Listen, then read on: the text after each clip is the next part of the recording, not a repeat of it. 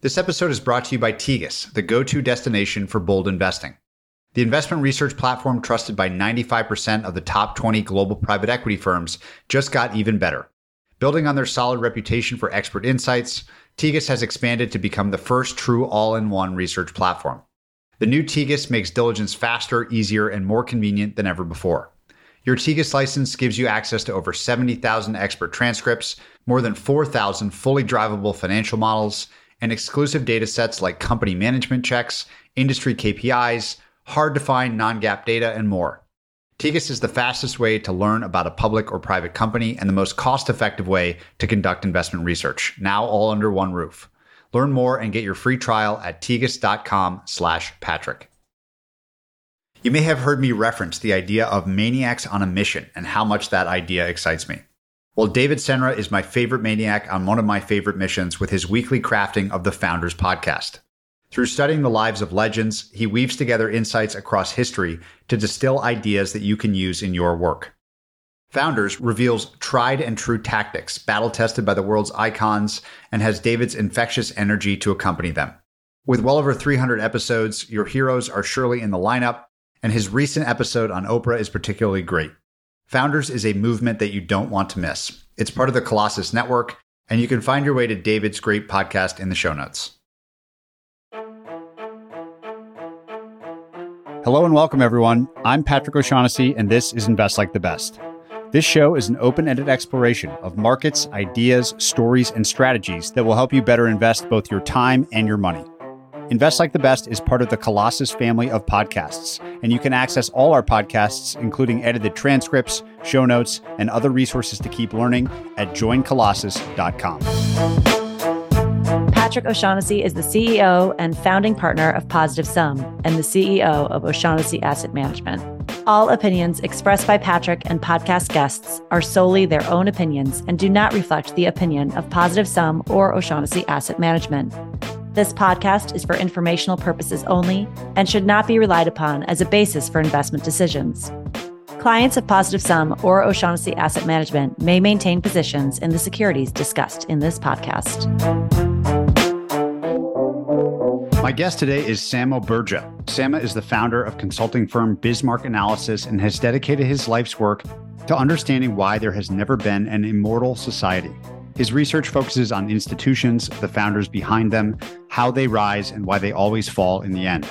As you'll hear, Samo has an encyclopedic grasp of history, and his work has led him to some fascinating theories about human progress, the nature of exceptional founders, and the future of different societies across the world. Please enjoy my conversation with Samo Burja. Samo, your writing has been amongst the most interesting that I've encountered in the last couple of years, just a tremendous variety of ideas and ways of looking at the world and history.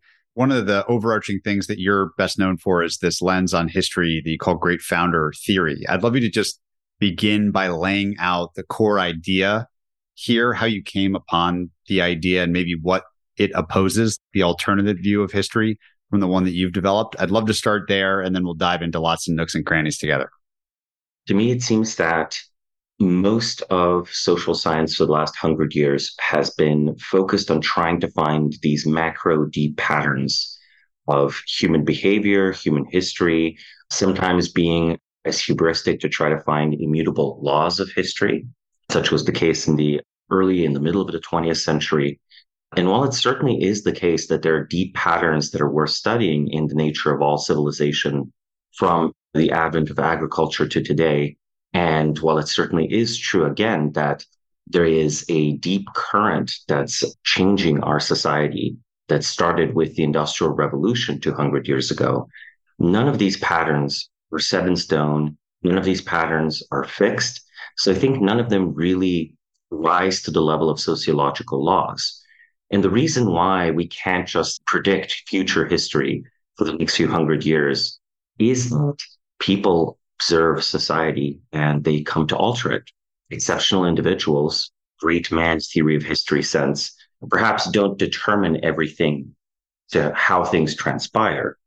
But I think almost all of the exceptional institutions that have shaped human civilization, anything you can think of, be it organized religion, technological companies, political systems, they usually have an individual or a small group of people who deviate from the previous social norm, create a new type of organization, a new type of institution, or honestly, just a new way of doing things as the old society fails.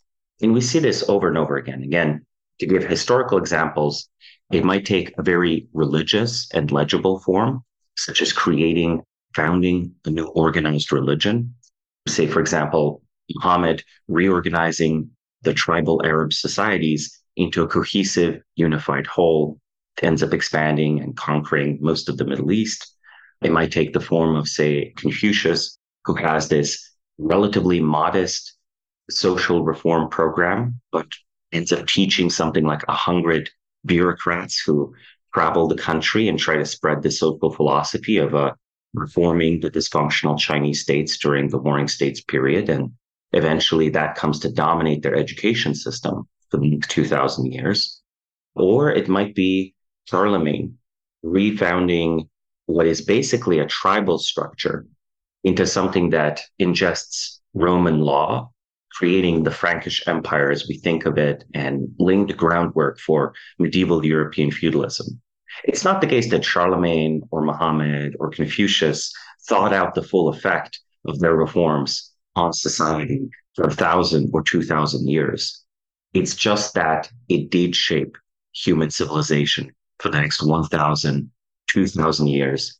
And if you removed any of them, history would have gone quite differently not necessarily because of their personal impact winning this or that battle, but from the perspective of reshaping the institutions that set the probabilities for these events. How do you think about things where if there's a compounding cumulative knowledge of society that builds on previous knowledge? So there's like always this adjacent possible, and that there are certain ideas let's take like calculus, for example, where like Newton and I can never remember if it's Leibniz or Spinoza effectively like discover quote unquote calculus at the same time. And calculus is really important idea in like the progression of our understanding of the world or our ability to do stuff as a species. The fact that two people discovered the same thing at the same time, and you see this, I think this happened with relativity and it's happened with other ideas, that it doesn't really matter who the person is. And if Einstein didn't exist, someone else would have discovered this idea. How do you think about concepts like that? It's inevitable and the person matters less, maybe. I think to some extent there is knowledge which is overdetermined and which just will be parallel discovered. There are many examples of this, right? We could even go much further than your analogy with Newton.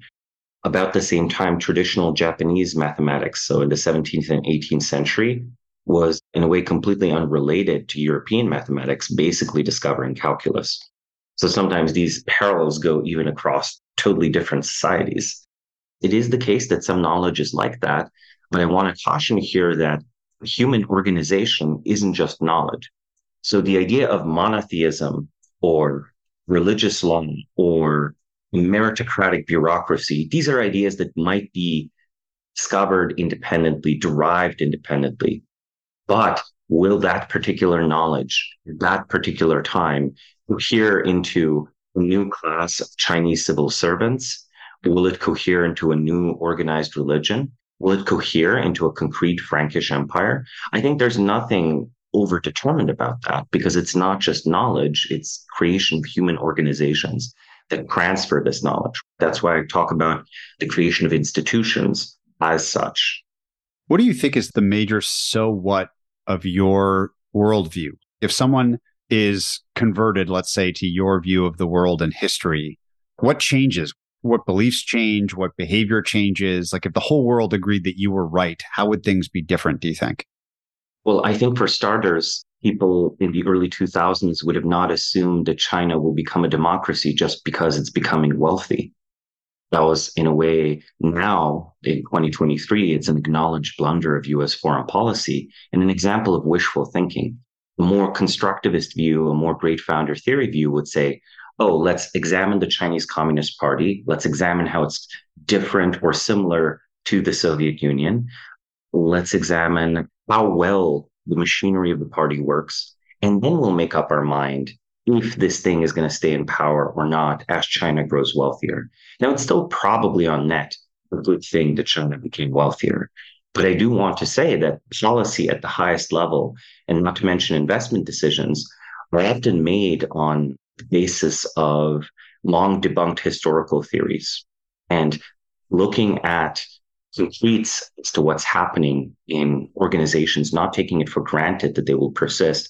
That's a very important difference in worldview. I think it prepares us for a vastly different world. I think 50 years from now, we shouldn't expect a world that is like the present, but more so. I think we'll have deep institutional change within the Western world. The way, say, social media refactored the way we uh, approach politics, that's going to have deep consequences, deep changes. And there's no deterministic way to figure out how that's going to play out. Say the introduction of social media in the West results in polarization. And in China, it resulted in a very intense regime of censorship. So the same technology, the internet with social media on top, results in two very different political phenomena. If you think about the power of that, predicting the future is basically today plus progress in the same direction. What are different directions that stand out most to you as possible futures that might surprise people? If you take that 50 year hence example, what are things, trends, great founders, people that you're watching that might affect the way the world looks in 50 years that are very different than how it looks today? I think there are some interesting surprises where most of the Middle East will probably fail to properly industrialize and develop any sort of high tech energy, any sort of transition away from oil. However, an interesting exception to this might be the United Arab Emirates. People a few years ago were surprised that there was an Emirati mission to Mars. Now, of course, this was mostly done by the Japanese Space Agency, yet significant partnership existed within UAE. People also might be surprised to learn that they are building nuclear reactors for civilian use. They also are starting to manufacture all sorts of other equipment within the country. So UAE might be a very successful, highly developed country 50 years from now if basically the current monarchs, the successors, continue to be relatively directed, well governing, if they continue to agentically adapt to economic changes.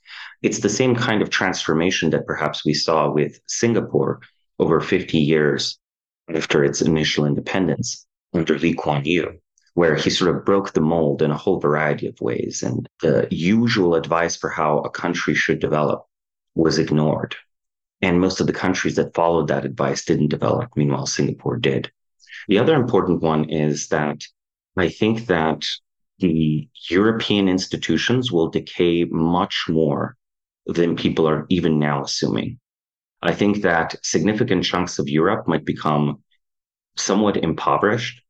And the key reason for this is that there are very few live players that is exceptional, exceptional people who can adjust to their circumstances in any position of power in Europe, in the European system, be it in the economic domain. There are a few exceptional new companies. There's a reason that European tech stagnates so profoundly Russia has more unicorns than Germany, and Russia is not a well functioning economy, but for whatever reason, it's easier to create a tech startup in Russia than it is in Germany, acquire like a large market and so on, large user base.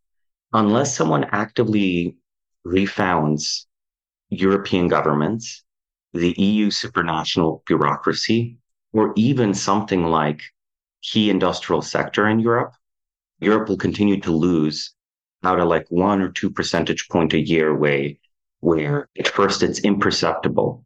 Then 20 30 40 years on it just seems a vastly different place.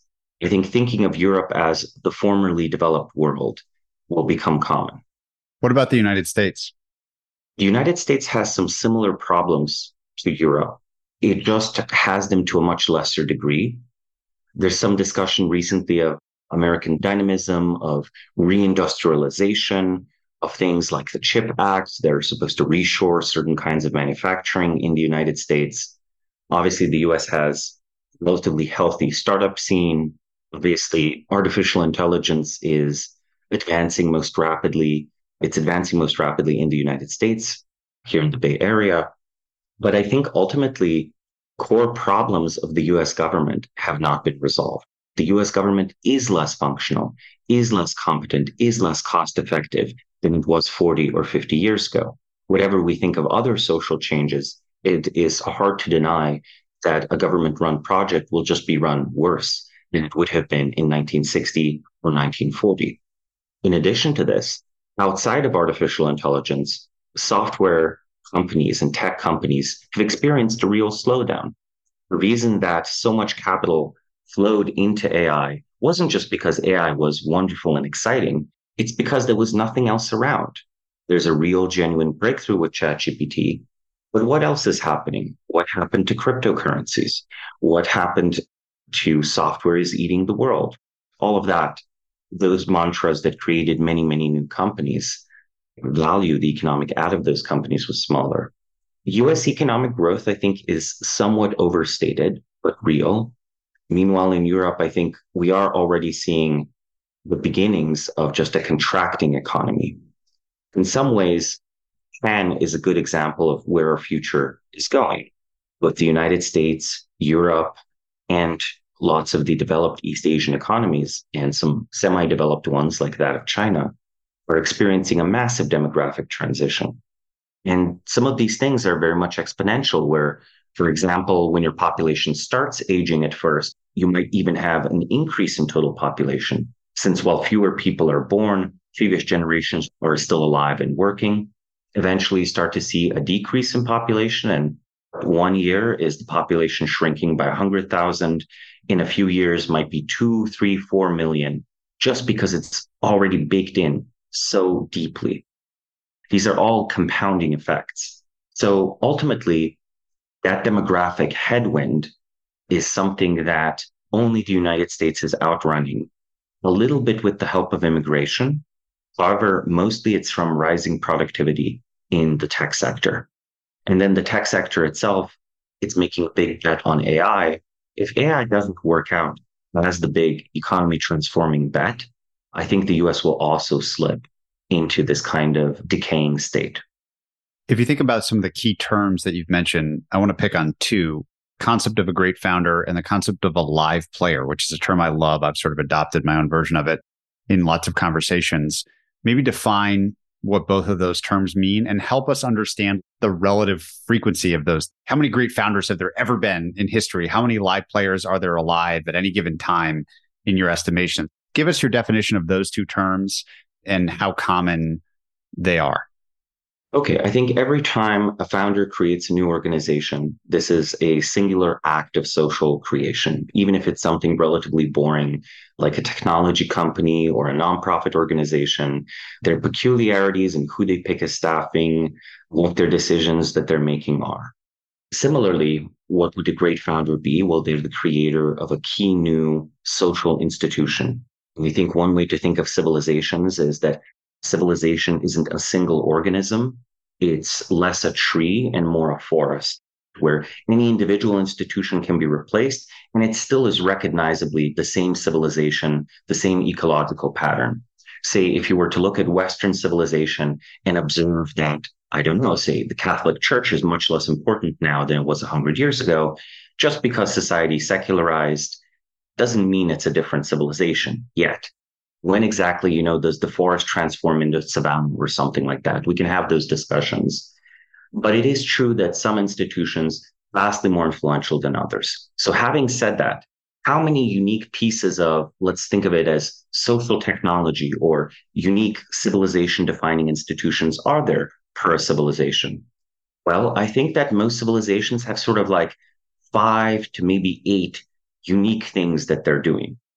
So the total number of distinct in this macro historical sense civilizations for human history that we know of, I would say that it's about 30 or so different civilizations. Most of them, of course, long gone. No one is very much interested in Sumerian civilization, except as a historical case study today. It doesn't impact us in any profound way, except perhaps in some ways influencing biblical myths of the Great Flood and so on. So then let's say that about 30 civilizations, some of them still relevant, some of them ancient history, each of them having probably something like 10 or so great founders. So I think for all of human history, if you were to chart the impact of these individuals, and again, I want to emphasize sometimes it's a small group of people. It might be an individual plus a few very close allies, or it might be a partnership of two lawgivers or anything like this. Such small human clusters, I think we're talking about 500 people at most. 500 people at most for human history. And then for the term live player, all great founders are live players. Not all live players are great founders. A live player is someone that is not operating off of an inherited script. An inherited script might be something like professionalism, political tradition. It can be anything. It can be a very successful script. If I am a surgeon and I work exactly as I was trained, I'll be doing a fairly good job. And I can repeat this exact program, this recipe that I've been taught, and of course, apply it in my domain with some creativity. And society basically functions on the top of such roles on surgeons, engineers, plumbers, but also lawyers, politicians, priests. A live player, though, is someone that can on the spot improvise, develop, and create new social roles. And one of the surest indicators that someone is a live player is the ability to jump multiple industries. So if you see someone that's succeeded in one industry and gone to a totally unrelated field of activity and succeeded there as well, and then gone again and succeeded as well, it's very unlikely that's luck. And it's very unlikely that they're using the same recipe or the same insights for all three domains. And I think that's sort of the strongest evidence that some individuals can recreate patterns of behavior and improvise essentially in a way that's basically just very deep, very groundbreaking. And I think the total number of live players in the world probably right now is closer to about 50,000 or so. So it's actually still extremely rare. A fun historical example might be Arnold Schwarzenegger, who rebrands from being a weightlifting champion to being an actor to being a politician. Well, look, while he was an actor starring in blockbuster movies, people said, oh, he's not really an actor. But as soon as he became a politician, people said, he's not a really a politician, he's just an actor. So it's that kind of jump to a different activity that demonstrates an aliveness and adaptability. I have so many questions about both. Maybe starting with great founders, since there's so many fewer of them. What's an example of somebody that we all might have the inclination as a great founder? I'm going to make one up like Napoleon or something that is in fact not one and why. Like, I just want to use an example or two to really drive home the point that potentially so few people have effectively driven what happens in the lives of however many billions of people that have lived through human history. For Napoleon, he won many battles. He was an exceptional general. But if he were to become a great founder, I'm not yet convinced that he is even, it would mostly be through the military and legal reforms that he instituted. Now, when it comes to military reforms, I think that his method of directing battles and so on with the general staff and everything, that was somewhat influential. But I think it was overdetermined to have developed in that direction even without Napoleon. The interesting thing, though, is that his code of law that spread across Europe, that could be argued to be profoundly influential. That was actually the moment when Europe stepped away from feudalism and adopted a very different legal framework. Say, guilds were outlawed in a lot of Europe. It would be an exaggeration to say markets were opened, but it would not be an exaggeration to say that people from all walks of life could suddenly enter positions in not just the French state, but all of these puppet republics and kingdoms that were set up even in countries that were strictly opposed to Napoleon, who were only coerced into alliances, such as Austria and Prussia, some of these reforms were imitated because they were so administratively and politically successful. Now, having said all of this, it's still not clear Napoleon is a great founder. It might turn out that, in fact, this civil code this reform is much more important than we think. However, it seems to be a fairly short chapter in European history with it being not directly related to the Industrial Revolution as such. It doesn't seem like Napoleon's reforms were particularly conductive to France becoming a great industrial power 50 or 80 or 90 years later. If there are just five to 10 of these key great founders per civilization, what are some of them for our civilization? It's very much a cliche to talk about America's founding fathers, but I'm pretty sure, and historiography can disagree here, that at least two or three of them will end up being considered great founders. Benjamin Franklin is a good guess. Thomas Jefferson is a good guess. Alexander Hamilton is a good guess. Say Hamilton can be argued to be the father of American industry in a way through trade policy and through this prioritization of factories the Jeffersonian political ideology is radical and very different from what you have previously in the British Empire and in the colonies. And of course, you know, his role as a president to attempt to put some of that into practice. There are other exceptional individuals in the last 400 years that are not in the United States that could be considered great founders. I think for better or worse, Martin Luther could be considered such.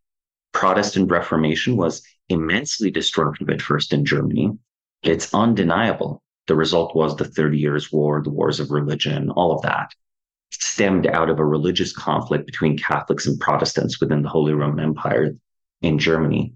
It is undeniable that the Reformation and Lutheranism specifically created a distinct Northern European civilization that rose and became uh, first the driver of global capitalism, and then a driver of industrialization, technological progress, and came to, in a, in a lot of ways, militarily dominate most of the world.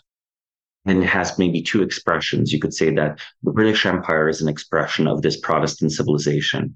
And then so is sort of the German Empire. So again, it branches off into many different directions. If we were recording this podcast in 1971, it would be quite plausible to argue that, say, Marx was a great founder. Again, you don't want to necessarily always endorse the effects of someone or their reshaping of civilization to acknowledge it. Because if we were recording this in 1973 or something like this, half of the planet is communist.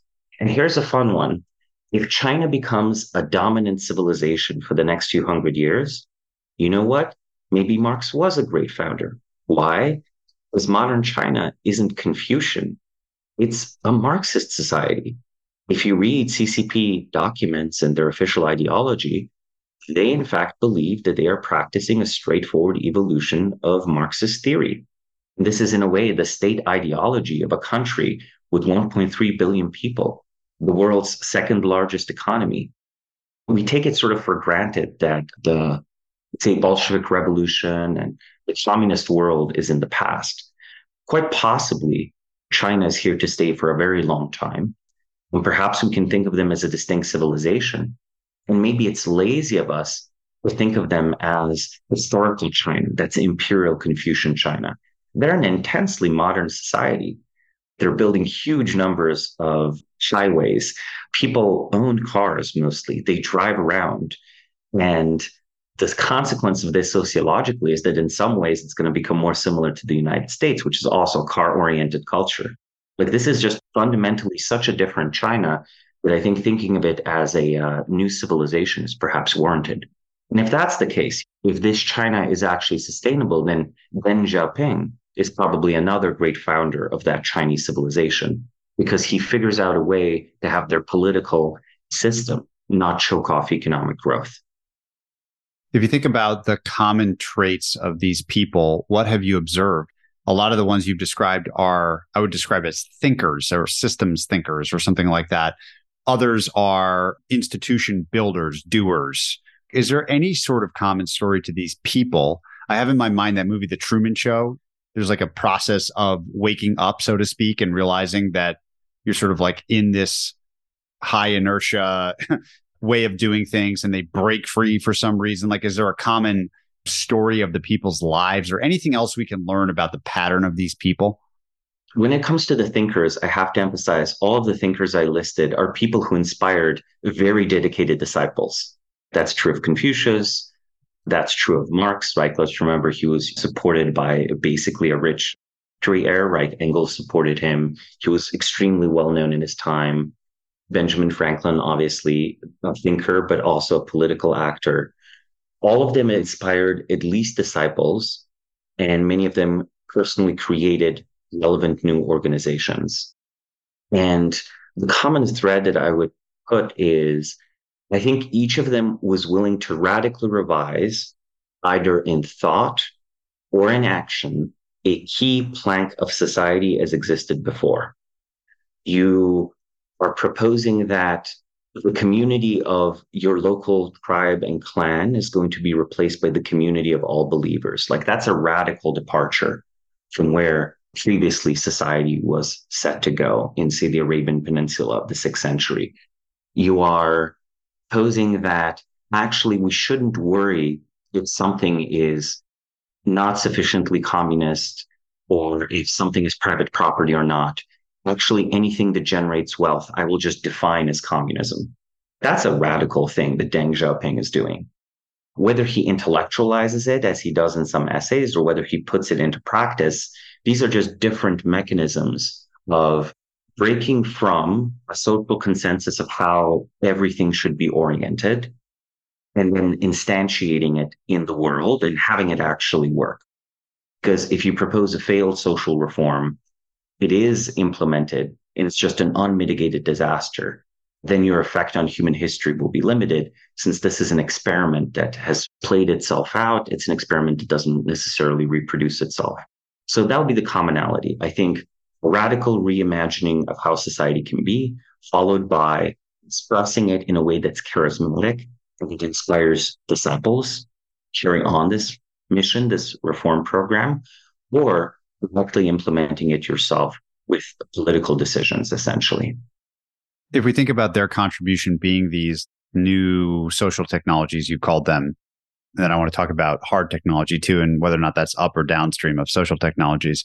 But if you think about the journey of each individual to arrive at the social technology that they then propagate through the world, is there like a Joseph Campbell hero's journey story behind these people where they're sort of crossing the threshold, so to speak, and entering some dark unknown forest and returning back with their new idea, the grail equivalent in Campbell's writing? Is his story just overlaid to social technology as the grail that unites these common stories, do you think? I think we have to be very careful when reasoning across so many diverse case studies, especially since here's an interesting one most of these individuals have become so well known that they've become mythologized. So, is it the case that, say, human psychology follows the Joseph Campbell story? Or is it the case that when we tell a life story, we can't help but format it in this Joseph Campbell style? You asked this question if I just went from the written sources, I'd say, oh, yes, yes, they all have a hero's journey. But actually, I'm much more skeptical of that. I'm much more like, well, when we retell their story, we always retell as a hero's story. And when I or you or anyone uh, who's listening now goes to read a book about Napoleon, or a book about the actual historical Confucius, it won't be able to avoid telling a hero story, a story of journey uh, beyond the limits and returning with something unique. However, look, let's put it this way there's more commonalities than what I said, though. Almost all of them have deep conflict and social opposition and experience serious opposition in their life. It's much stronger than just fierce intellectual criticism. It is at least public slander and all the way to violent opposition. People will recognize breaking with a societal pattern as antisocial behavior.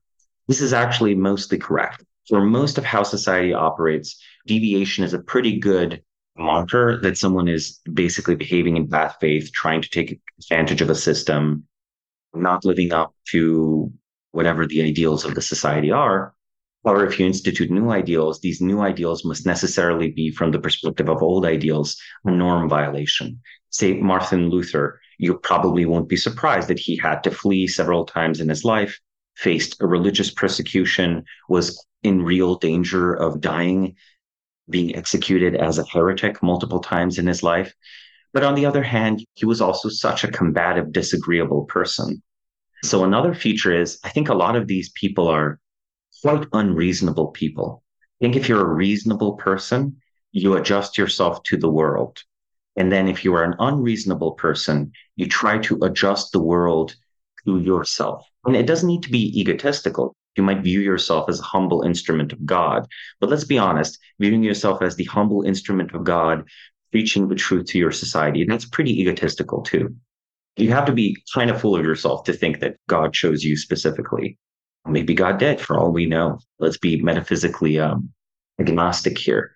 But it is a very unreasonable social position. And the majority of people who try to adjust and change the world to fit them, they just fail because there are very good reasons for most of the things that we do. There's very good reasons to do things the way they've always been done.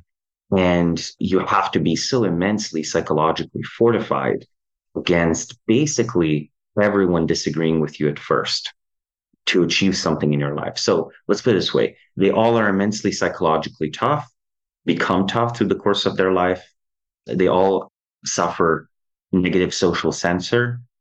And at the end of the day, I think many of them, but not all of them, are somewhat deluded about their personal capabilities. Are they sociopaths? Sociopath is a strong word because many of them have deep empathy in the sense of being able to understand other humans. So there are some of them that definitely have sociopathic traits. That's definitely true. It's an interesting question as to what the role of sociopathy even is in society. I used previously the example of a surgeon, right? Being a surgeon, immensely beneficial to humanity, but a pretty sociopathic activity. You're kind of cutting through people. And again, for Deng Xiaoping has blood on his hands because he was operating in the Chinese Communist Party. They're definitely political prisoners he ordered could be executed. There are some professions that demand a type of uh, sociopathy, some political historical positions. Maybe it's just always immoral to be in them, or maybe they have their own type of morality. That's like, again, an ancient discussion. It's been reheated many times over in the Italian Renaissance, in the 18th century, et cetera, et cetera. Napoleon inspired these debates as to what even is morality if you are Napoleon, and the whole Nietzschean arc goes from there as well. I would say that if you believe you are a demigod, you are deluded and you're basically insane. But if you're Alexander the Great, you're basically also correct.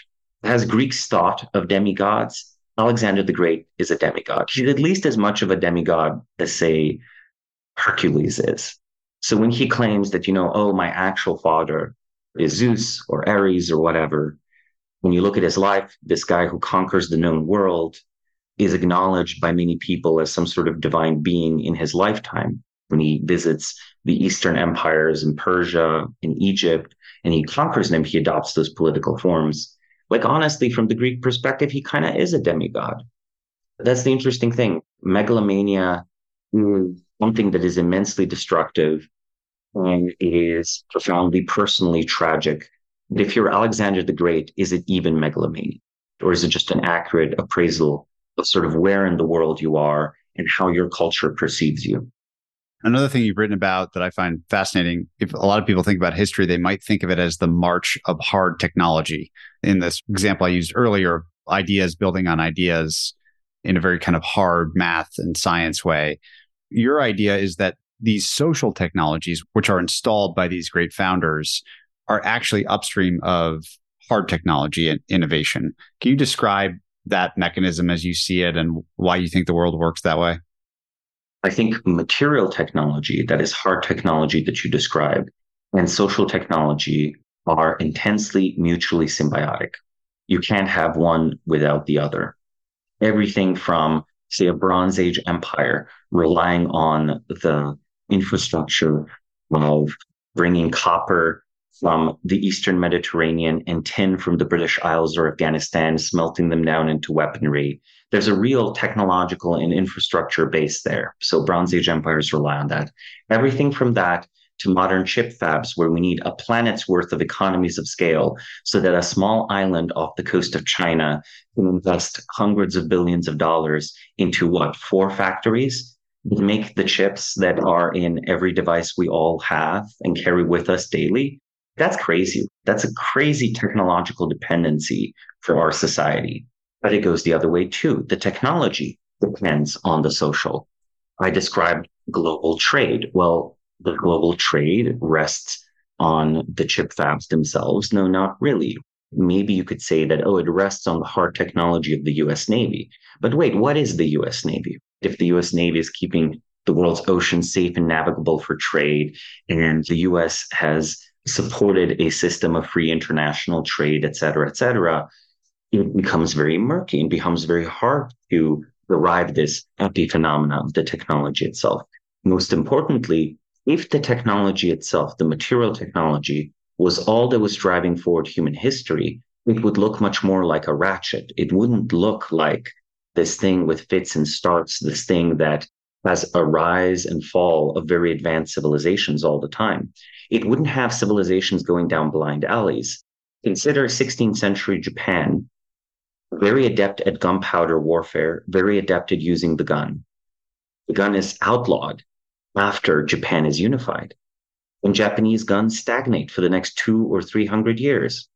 Look, if it was just you introduce the gun to society and then modern warfare starts to develop, Japan wouldn't have fallen behind the Western world. We often talk about, again, in the American mythological context, if you introduce personal firearms, that's a force for liberty. Yet in much of Asia, actually, in the 18th and 17th century, the introduction of firearms empowered large centralized militaries. The rifle in hands of a Napoleonic soldier can be either, you know, a tool of despotism or a tool of liberation. It's a mass exercise, not an individual exercise. We're discussing guns. What about the printing press? I mentioned Martin Luther earlier. Honestly, the first thing that was printed on the printing press wasn't Martin Luther's Bible. It was indulgences. So it was first used as a financial mechanism to fund the papacy and strengthen the papacy. It only later comes to be adopted to print Bibles in the local dialect, in German, that is. And also, there were variants of the printing press that were introduced in Chinese society and Korean society long before the printing press was invented in Europe. So, a simplistic story where you say, oh, guns lead to personal liberation or printing press leads to information liberation, these are not hard tendencies. These are possible routes you can go down with that technology. And then finally, there are clear examples of technology advancing and then regressing. If it was purely the growth and development of a technical base with no social factor whatsoever, the Roman Empire would never have fallen, or if it did fall, we wouldn't have lost technologies such as Roman concrete or Heron steam engine, which was a primitive steam engine used in Alexandria. We wouldn't have lost mathematics, significant chunks of mathematics that were forgotten for a thousand years. People understood quite well in 200 BC the earth is round. This was known. Eratosthenes calculated the size of the earth. So there are all sorts of interesting examples where we can show that scientific knowledge advances and regresses. And more importantly, when we can show technology advances and then regresses. I feel like a lot of the advocates of a more hard technology view want to have it both ways. They want technology to be all important, but they will acknowledge if pressed that technology is fragile. So I'm like, wait, which is it? If technology is all important, except for it being very fragile, wait, maybe we should study the societal causes of that fragility. And they do acknowledge these are societal causes. They're not like material causes. That's the way to think about it. It's that social organization is a prerequisite for technologies, for material technologies, and material technologies are a prerequisite for many kinds of social organization.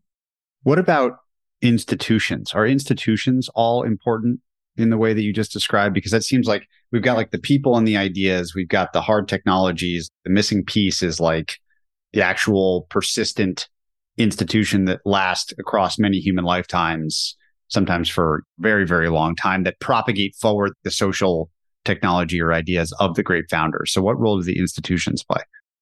The institutions are essentially these deeply entrenched, repeated patterns of human behavior where every institution has to basically replace the members that compose it. We talked about many examples today, sometimes talking about states, sometimes talking about religions, organized religions, that is. But it also can be something like a particular city. The city of Athens as it exists in the classic era is a particular set of institutions. If you completely change the politics of Athens, sure, the city is still there, but whatever unique genius was cultivated, whatever their version of a meritocracy or natural aristocracy was, where exceptional people came to prosper, have political power, and then they would also on the side debate philosophy with each other. That goes away. There is the case that you can have nearly the same material base, but a very different pattern of coordination. And in that case, you can't really say that the institution persisted. Say if Athens is conquered by Persia and is governed by a Persian governor, and it's not given autonomy, you can't really say that this is the same Athens of Socrates.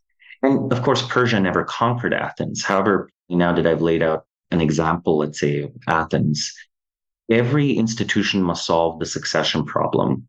That is, human beings are mortal. And sooner or later, no matter how talented, how long lived, you have to replace them. And for whatever pattern that institution embodies, be it a political system, an educational system, an economic production system, you, know, you have to find new individuals who can fulfill that role. And there are a number of ways you could do this, but that is the most fundamental role of institutions. Let's put it this way if human beings were truly physically immortal, if we continued to live in the same society for thousands, maybe even millions of years, I'm not sure we would even have institutions. We might have tribes, but every individual would become this deep repository of know how and social connection and obligation, favors owed, favors given. It will be something really interesting. It might be actually a very anarchic society at the end of the day. But because we are at least physically mortal, I assume just generally mortal, the result is that you're born into a world, you are introduced by your parents in a way in your society, and institutions function as repositories of social reputation that outlives an individual. So if I tell you someone went to Harvard today, or went to Yale, you know something about them. Wait, do you know anything about them? You don't know anything about them. What you know is facts about what kind of person Yale and Harvard wow, study there. That's what you know in a very fundamental sense. So that's how those elite universities function as cross generational repositories of social reputation. I'm more skeptical of their ability to transfer knowledge, but let's say that the education system in general, not elite universities specifically, also function as the mechanism of formal transfer of knowledge and the verification that knowledge has been transferred. So we therefore have the educational function. We have the transfer of social reputation function, so kind of social accounting function. And finally, also, there's a scaling function. An institution is many, many people working together towards a common end. And there's a straightforward way in which an organization of a thousand people, like if I personally undertook it as a mission to build a car, it could be a lifelong quest for me to build every single part of the car with a metal workshop somewhere in my basement. But on the other hand, if I worked in a factory and I worked there for 40 years, I might not have assembled a single complete car, but I've probably assembled the equivalent of five or six, or honestly, no, probably more like 60 or 70 cars. I've contributed parts to thousands of cars. And this industrial logic applies to so many things. It applies to bureaucracy in its best sense. Say, when you take a census of a country that is just counting the number of people, that's in a way a very distributed form of labor. You can get an estimate of who owns the land, where is land, et cetera, et cetera. And it's only possible due to a very deep division of labor and a very deep standardization of, say, the kind of surveying that's done. So there is a bureaucratic, not just a factory equivalent some sort of economies of scale. No matter what I personally did, I probably could never on my own figure out how many people are living in the United States today, were that information not already pre gathered by the US government. How do you think about the notion of power? I really liked your division between borrowed versus owned power, but I'm also just generally curious about the role that power plays in this whole story that we've been talking about today. I guess another way of asking it is Is there a great founder that wasn't powerful in some way? Any thoughts you have on studying power, its importance, and its utility would be fascinating. To shape the world, you just have to be powerful in some sense. And perhaps it doesn't mean that you are extremely prestigious in your life, that you're accredited in your life, but there are changes you are affecting on the world, either people are aware of or not, that ultimately are kind of just your decisions. These are not decisions taken by the consensus of society. In fact, actually, this might be my most radical claim. I don't think society as a whole decides to do anything. I think due to basically a certain kind of luck, the talents, character you're born with or that you're raised into, right? That's in a way luck. You don't choose who your parents will be, who your educators will be, what your environment will be. So due to a certain kind of luck, people come to be able to choose for all of society. And that's really remarkable. Like if I think of a recent film that tries to present this, I think the Oppenheimer film is a pretty good example. Oppenheimer mythologizes himself to a great extent, but it is true that he personally was not completely replaceable. If he personally had not worked on the Manhattan Project and led a lot of the scientific work and persuaded many of the scientists to work on the project. Maybe the United States has the atomic bomb in 1946 or 1947. That is a very different world. That is a world where World War II has already ended. Maybe the atomic bomb is never used on civilians ever. Or maybe, you know, in the 1950s, because no one knows how terrible it is, there's a nuclear war between Russia and the US where dozens of cities are destroyed. These are difficult, weird decisions. And I think it's dishonest to say that they are not exercising power when you choose to work on something or choose not to, then your talents and positions are actually unique.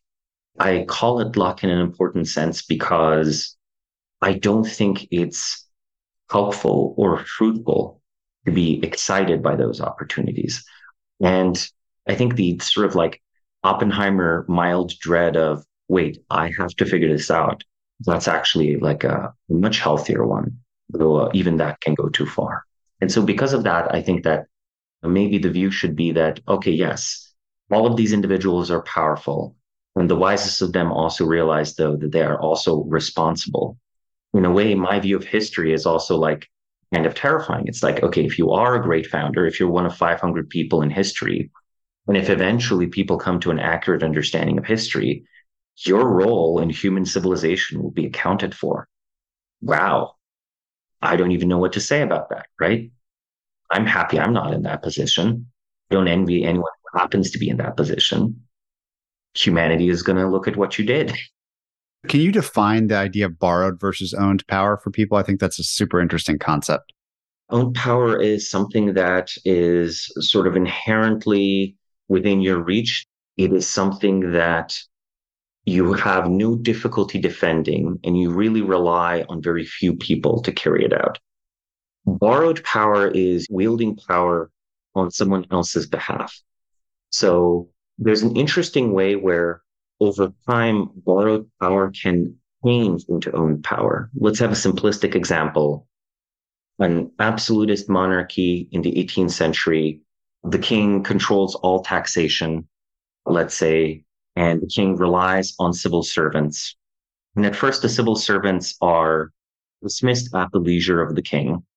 Over time, though, it becomes harder and harder to know who to fire. So, what at first is the borrowed power of a bureaucrat versus the power of the king, over time becomes more and more the owned power of the bureaucrat because it's totally illegible. So, by the time you roll to the last Louis, state apparatus can work fine without the king at all, or has diffused into all of these existing bureaus.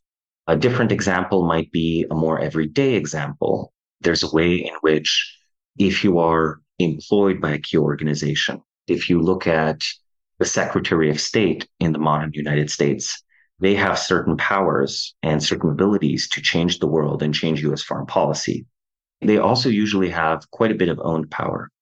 However, if they can be dismissed by the president or anyone else, there's some other mechanisms as well, from their role, they lose that power. So that was actually always borrowed power. So most political offices in Republican systems of government should, in theory, be borrowed power. It's where the whole concept of servant of the people, et cetera, comes from as well. And every job, unless you have engineered so that you cannot be fired, is a form of borrowed power. If I was hired to redesign a key aspect of a modern car, or the ability to shape what the next model, what the next Tesla will look like, only until I'm fired.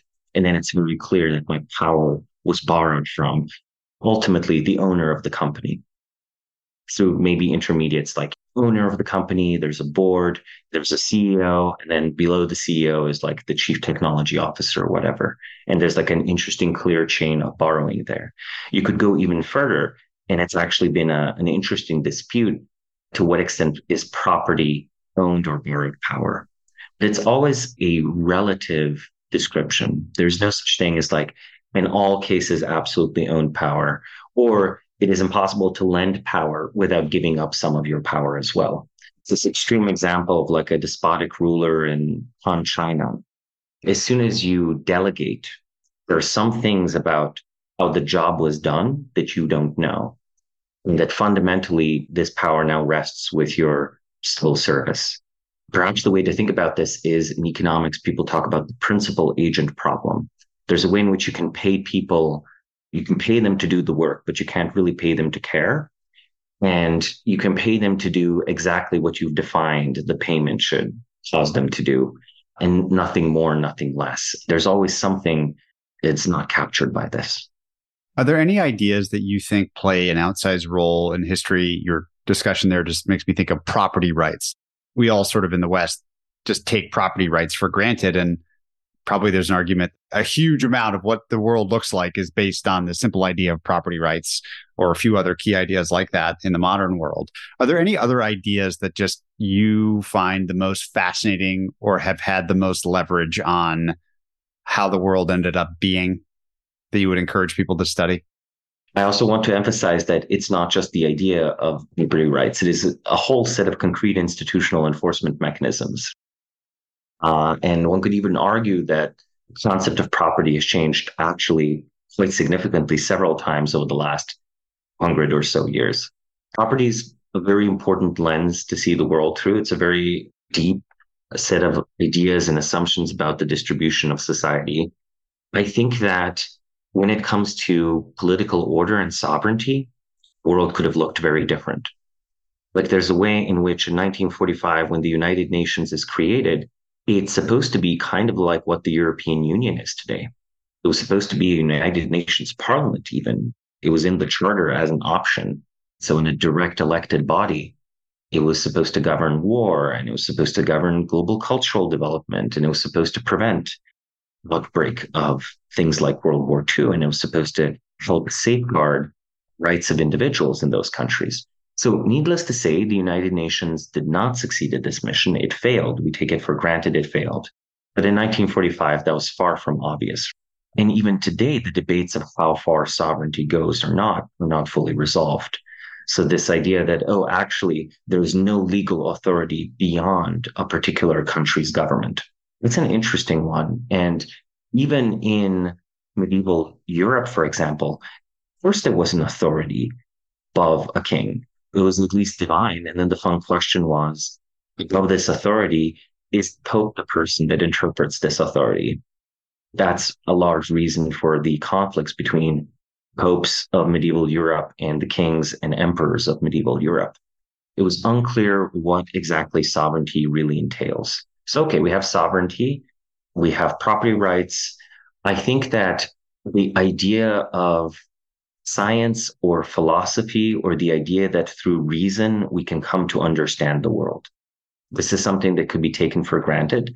There are many societies that are much more fatalistic than our society is, where it is assumed that the world actually, on a fundamental level, does not make sense. Therefore, to try to reason your way to an understanding or approximate understanding of it is a futile endeavor. And our society might say that, oh, it's impossible in an individual lifetime to think through everything that's happening in the world.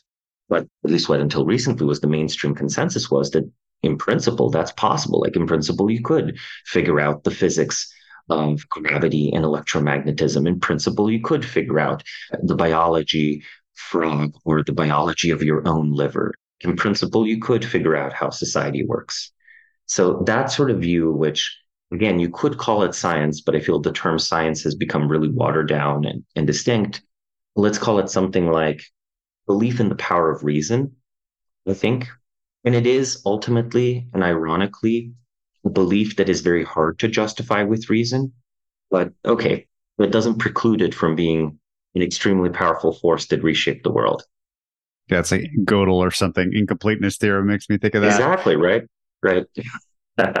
if you were to imagine someone extremely smart, thoughtful, who you respect very deeply, who most disagrees with your worldview, curious if like any actual person comes to mind, but also just like generically, like what you think the most different version of a worldview is from your own that you find interesting for some reason? It's an interesting and it's a difficult question. I think that Peter Turchin has an interesting approach. He's an American, not quite historian, more like complex systems theorist. He's uh, founded this field called cliodynamics. You could think of it as a almost Hari Seldon like hmm, psychohistory. Yes, to produce like a macro mathematical model of history. He ends up finding what I think are patterns of distribution of elites applies this old sociological theory that's actually from the 1900s. Wilfred Pareto already spoke of it. The idea of elite overproduction, where elites in societies extract and direct surplus to achieve certain goals. However, people aspire to join the elites. Eventually, there are too many elites for the society to sustain itself, and the elites start fighting each other as to who gets to stay elite. And that this is kind of this cycle of violence and peace and that you can have these cycles over a long period of time. It's not so much that I think he is wrong in some of the patterns that he observes. It's just that I think that patterns hold until they don't. These are long patterns that break. There is no clear statistical way to predict when these patterns break. And the breaking of the patterns, I think sometimes is due to the work of great founders where they might take a civilization that was on terminal decline, that was set to self destroy and emulate in like interminable civil wars and reorient a totally different political system directs those energy outward. Or you might have the periphery of a declining empire that manages to break away from that empire, sustain its independence, develop a whole new different set of social norms, and it becomes the core of a totally new civilization. These are things that are not really well captured by these statistical models. And these are things that are not, I think, overdetermined. Now, ultimately, we can get into debates of free will, and you can say, ah, but every individual is a deterministic product of their society. And sure, that's true. If the fate of the society actually depends on a few individuals, then it is not possible to study those individuals sociologically what's happening inside my brain. It doesn't make sense to use theories of elite overproduction for that. Then it becomes maybe a psychological or biological question. And you know what? The brains of the great founders that shaped our world, they're long decomposed. So we can't actually study that. So we have to acknowledge the limits of our sociological knowledge. It's almost kind of like an event horizon consideration, even if theoretically it's fully deterministic. So I would say that this leads me to my second disagreement. I think we lose far too much information about past societies to be able to develop such highly accurate quantitative models. We have decent quantitative information on, say, the economy of the last hundred years. But if you've ever tried to study even, say, economics or politics of 18th century Europe, you realize there's all kinds of data that are really hard to access. And if you go even further back to the 14th century, it gets even more difficult. So really, we're operating with a very sparse data set. So yeah, Peter Turchin's very interesting. I think Steven Pinker, rather well known. I think I completely disagree with the idea of a linear ratcheting development of human progress over time. I think that progress is always bounded by the civilization you find yourself in. These civilizations tend to be mortal. So there will be progress for a civilization until there's not. And then the civilization fails. And perhaps there's a new civilization that picks up at a more advanced level. Perhaps the new civilization is actually more primitive than what came before. I think that my view of history would not be that it's exactly cyclical, not at all. There's further evolution. I do think that the idea that we've been on a curve of for compounding material and moral progress for the last 10,000 years, I think that can be easily disproven. Is it a reasonable conclusion? Now I'm zooming down to like my world of investing and the allocation of capital. It's very well established, this extreme power law Pareto distribution that very few companies represent the vast majority of let's say the market cap or enterprise value in the world and this is kind of always true like in any era that's always the case in investing a couple companies account for like a huge chunk of their overall return and vast swaths of companies represent like no return is it reasonable from our conversation then to conclude that like a capital allocator should effectively spend all their time being like an elitist only looking for the absolute best live players and or potentially great founders because they will drive effectively like all the important things that happen in the world? With capital allocation it's tricky because so much of it is that capital is kind of always on fire so sometimes the least burned investment is actually a great investment because it beats out what would have otherwise happened I think that venture capitalists would very much agree with the hypothesis that you should seek the outliers. But I think very, very few of them actually manage to figure out who the outliers are. It's also the case that while something might be world shaping, it doesn't necessarily always make for a great financial investment. The vehicle of investment is not clear. Say, if you met a Steve Jobs early in his career, you might not know which of his ventures to invest in or when to invest or when exactly this would become among the most valuable companies in the world. So even if you knew the individual, the human capital, the timing can be absolutely crucial. It might have seemed like a terrible investment actually after Steve Jobs left the company the first time. It might have seemed like a complete write off. I think that perhaps the strongest lesson is the societal consensus of where society is going can be profoundly wrong. This means that even everyday investments and everyday individuals and everyday companies and cities and so on, like real estate, whatever, the common wisdom might be wrong. And discovering when it's wrong can actually lead to good investments. Even if you don't find the next Steve Jobs, you might say, for example, realize that, oh, actually, there's not that many reasons to be optimistic about Paris or Berlin real estate if the economies of the countries are going down in the long run. Maybe even Tokyo is not that great an investment because eventually you're going to run out of the Japanese people. Yeah, fascinating application of the ideas. Samuel, this has been so much fun. I, I absolutely love so many of the things you've explored. It's such a fun way to think about and learn about history. I ask the same traditional closing question of all my guests. What is the kindest thing that anyone's ever done for you? I think it was in my mid 20s where a person that I just corresponded with on the internet let me stay and just sleep in their couch for like a month while I was hunting for a job here in Silicon Valley. And I'd never been in the United States before, but that was very generous of them and immensely helpful. Samo, thank you so much for your time. Thank you. If you enjoyed this episode, check out joincolossus.com. There you'll find every episode of this podcast complete with transcripts, show notes, and resources to keep learning. You can also sign up for our newsletter, Colossus Weekly, where we condense episodes to the big ideas, quotations, and more, as well as share the best content we find on the internet every week.